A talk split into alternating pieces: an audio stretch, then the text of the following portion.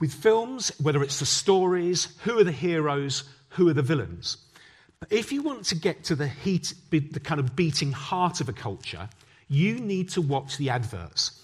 A film has got about two hours or more to tell its story, but an advert has got maximum of 15 to 30 seconds to connect with the hopes, fears, aspirations of a culture.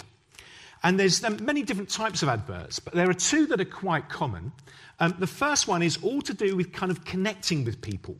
And this time of year, the summer barbecue is a bit of a favourite. There'll be a whole range of different people, and everyone's all getting on with each other. If it rains, well, hey, you know, everyone's all just uh, all together, and it's okay.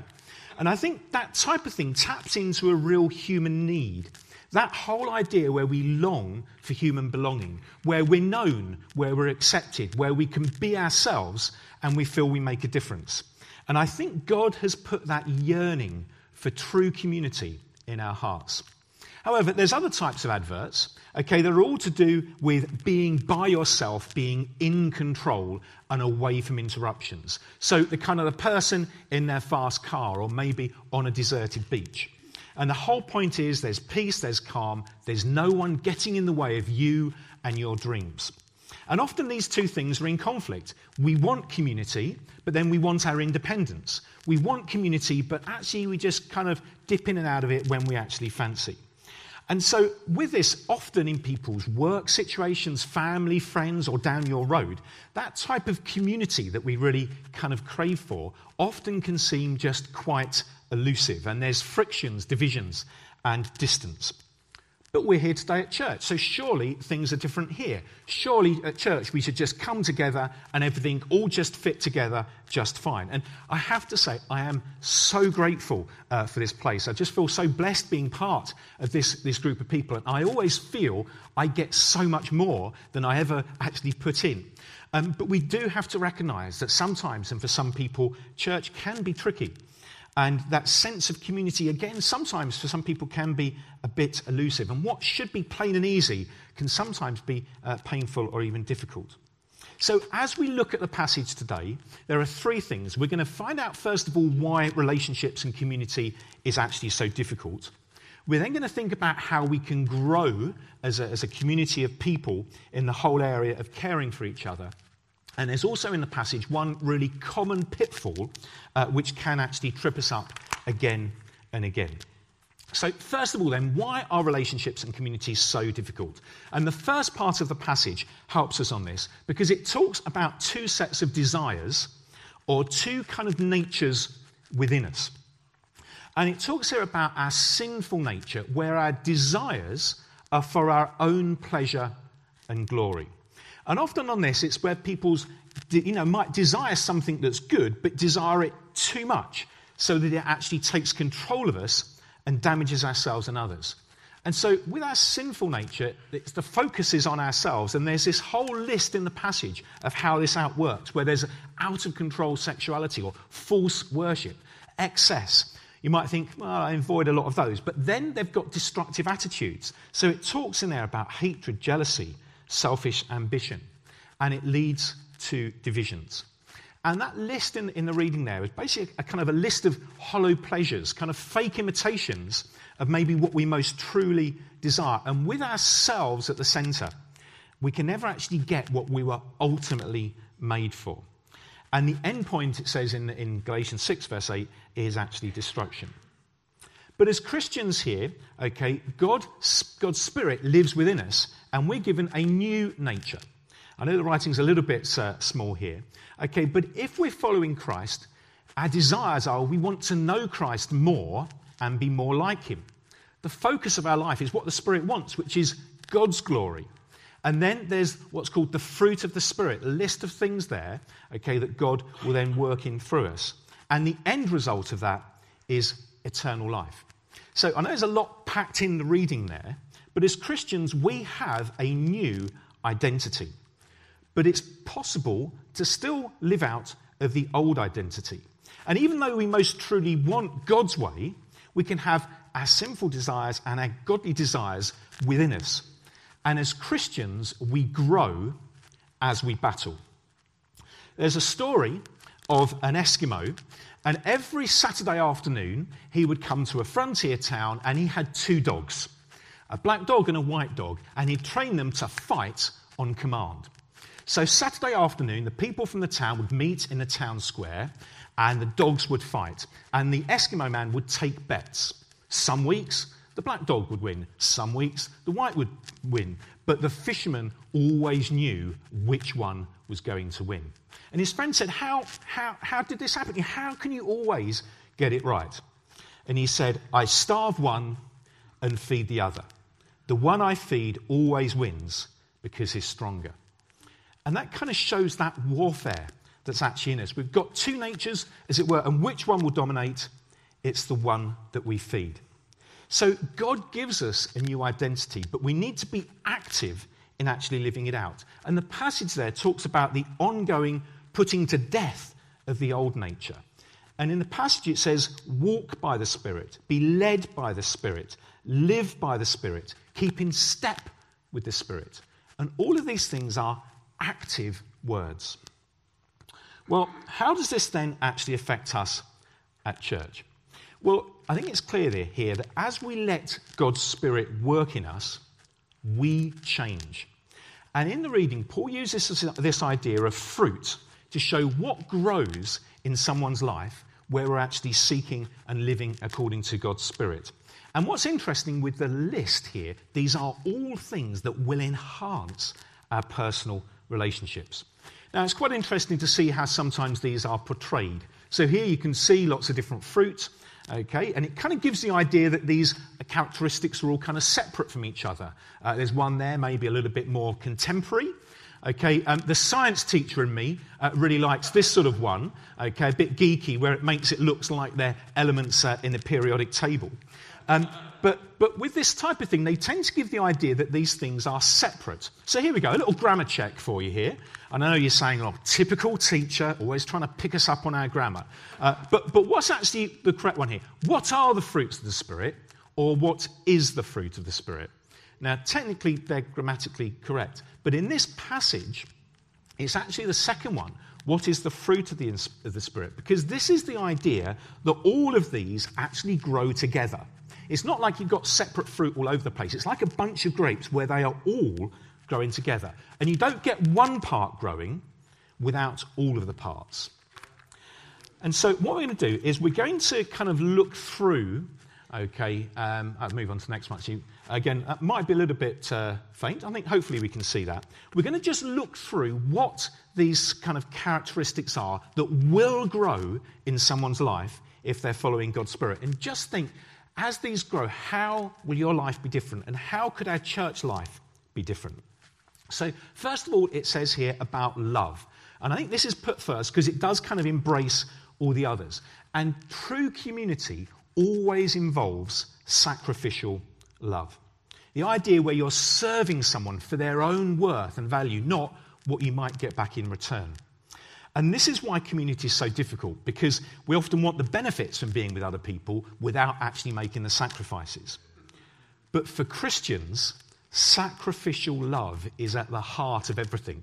We should be the people that really get sacrificial love, because at the center of our faith is obviously the whole thing of Jesus dying in our place for us to deal with our sins so we can be friends with him. And as we come to communion, that's the center, that's the focus okay, is God's sacrificial love for us. Then there's joy. And the whole point of this, okay, is this is kind of delight in God for who God is rather than just what our circumstances are. There's peace. So, this here is the whole idea of confidence and rest in the wisdom and control of God rather than in our, in our own wisdom and control. There's patience the ability to face trouble without blowing up or hitting out. Kindness, this whole thing of serving others in a way, but where it actually just makes us very vulnerable. Goodness, ready to do good to all people. And, and, and that sort of sense of integrity, really, that we're the same people wherever we are or whoever we're with. There's faithfulness, showing loyalty, courage, being true to our word. There's gentleness, now, um, I'm sure you know I'm, I'm, a teacher, and at school, near the end of term, when everyone's getting a little bit, ah, um, there's normally someone who reminds us of the proverb if all you have is a hammer, everything looks like a nail. And the idea being is when you're uh, just, we tend to just hit everything and, and sort of hit out. Um, but the reverse is actually also true. For some people, because of life circumstances, they feel like a nail where everything looks like a hammer. And uh, everything and everyone can be seen as a threat. And um, if you were here a few years ago, you would know we did do a whole sort of series here thinking about our emotions in relation to our faith. And there was a really useful image like this. With an iceberg, you just see the top, but there's a whole load of things going on underneath. And it's the same really here that we don't know the half of what other people have gone through in the past or what they're going through now. And I think that's why gentleness is just such an important uh, thing. And uh, it's one of those ones in an increasingly angry world. Gentleness is maybe a characteristic that we as Christians can really bring to the table. Um, there's also self control. And uh, uh, one sort of definition of this I really liked was the ability to pursue the important over the urgent, um, where we're not just being pushed around, but actually self control. Now, looking at this list of, of, different things there, you know, I want more of this uh, in our life, and I, I just want this more for us here. And how do we go about it? Well, it's this thing of starving the old sinful nature and living to please God's Spirit. But how can we actually practically do this um, as a church? Uh, hang on a second. There we go. Okay. So, what I'm going to do is I'm going to run through one or two things here that hopefully will practically kind of help us. So, the first thing, okay, is maybe this week to kind of go away and just try and look at how Jesus treated people. Typical teacher giving us homework. Yeah, I, I, know, I know, I know. But actually, when you look at Jesus and how he treated people, it's incredible how sensitive he was. People on the edges and margins of society were drawn to him, and the way he handled them uh, was stunning. So we can really learn a lot from that. But communities also learn from each other. So maybe try and think of someone who's been particularly kind to you okay, how can we learn uh, from each other? And I know there are so many uh, role models here where we can just learn from each other.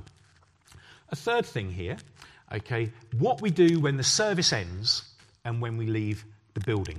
Now, um, I have to say, this will probably be the worst part of the sermon, okay, because I'm going to suggest different things that might well not resonate with you, and you've probably got a whole load more better practical ideas. So please do tell me. I can use them in the second service, and they'll think they're mine. But, but please do uh, let me know of other good ideas here. And likewise, I know everyone's different, okay, um, but some things to think about here. Andy's already talked here today about maybe trying to chat to someone that you've not actually spoken to before at the end of the service. So that's a, that's a great thing. And again, trying to maybe look out for those people where you know they're finding church difficult. Um, some people just find social situations difficult. And maybe there's some people where they're just not able to move around very much in church. So, really trying to look out uh, for those people. But likewise, maybe looking out for those people that move the most. Um, if you're hanging around in between the services, you will find there are kids zipping around all over the place.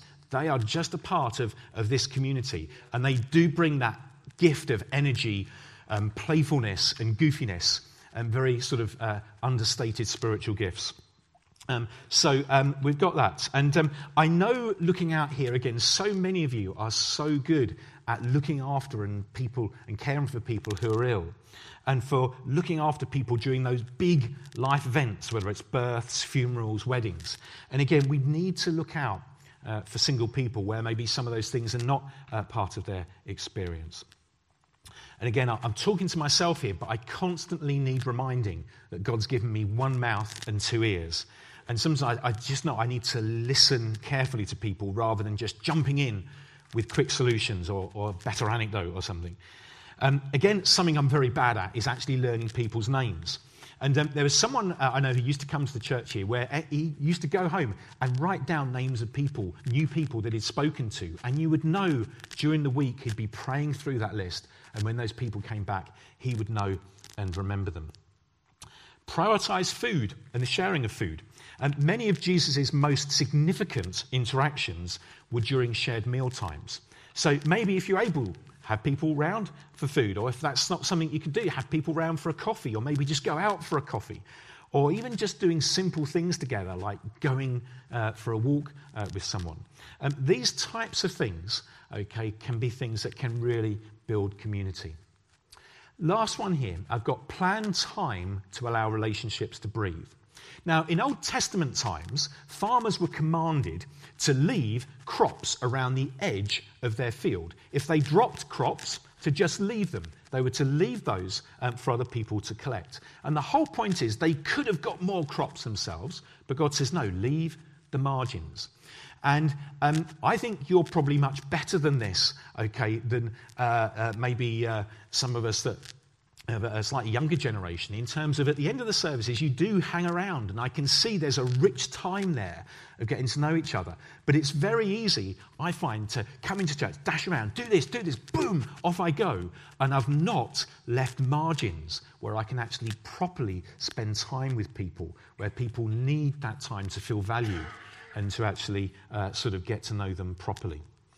Now, there's a real danger with all these things I've been saying here, that you're hearing these and thinking, oh, there's just a great big long list of things that I need to actually do. And with lists like this, if you're doing them, you can feel, oh, aren't I brilliant? If you're not doing them, you can feel real despair.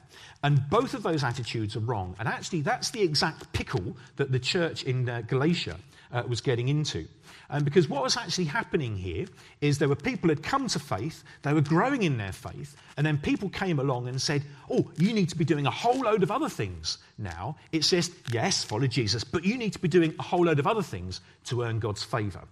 And Paul said, No. God's salvation is free, it's a free gift. But you then get God's Spirit living in you who will change you from the inside out. So if you're hearing me today saying, work hard, do more, be better. That's not it at all. But this is just an invitation to follow God's Spirit and to work out how we can practically you know, show what we believe about Jesus and how we want people to grow and thrive. So, our sinful nature makes community difficult. But as we live to please God's Spirit, the fruit of the Spirit will grow in us, and that will make a difference in us and in the lives of those around us. But moving on in the actual chapter, the passage then describes a massive pitfall or a trap which will mess things up. And this is the whole idea of where we compare ourselves to others to prove our worth. And there's a key verse here. It says, Let us not become conceited, provoking and envying each other. And this is talking about where we try and prove our worth to ourselves and others by comparing ourselves. So you might think, oh, um, got superior spiritual strength to other people, or that's kind of what provoking means, or you might just feel very inferior and kind of that looking up and, and envying other people. And this whole thing, am I better than someone else? Okay, am I more spiritual? Those types of questions are absolutely toxic.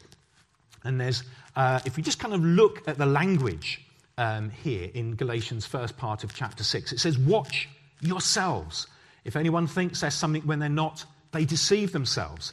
Everyone should test their own motives. And again, without comparing themselves to others.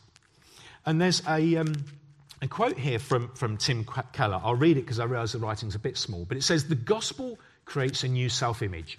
It humbles me before anyone, telling me that I'm a sinner saved by grace.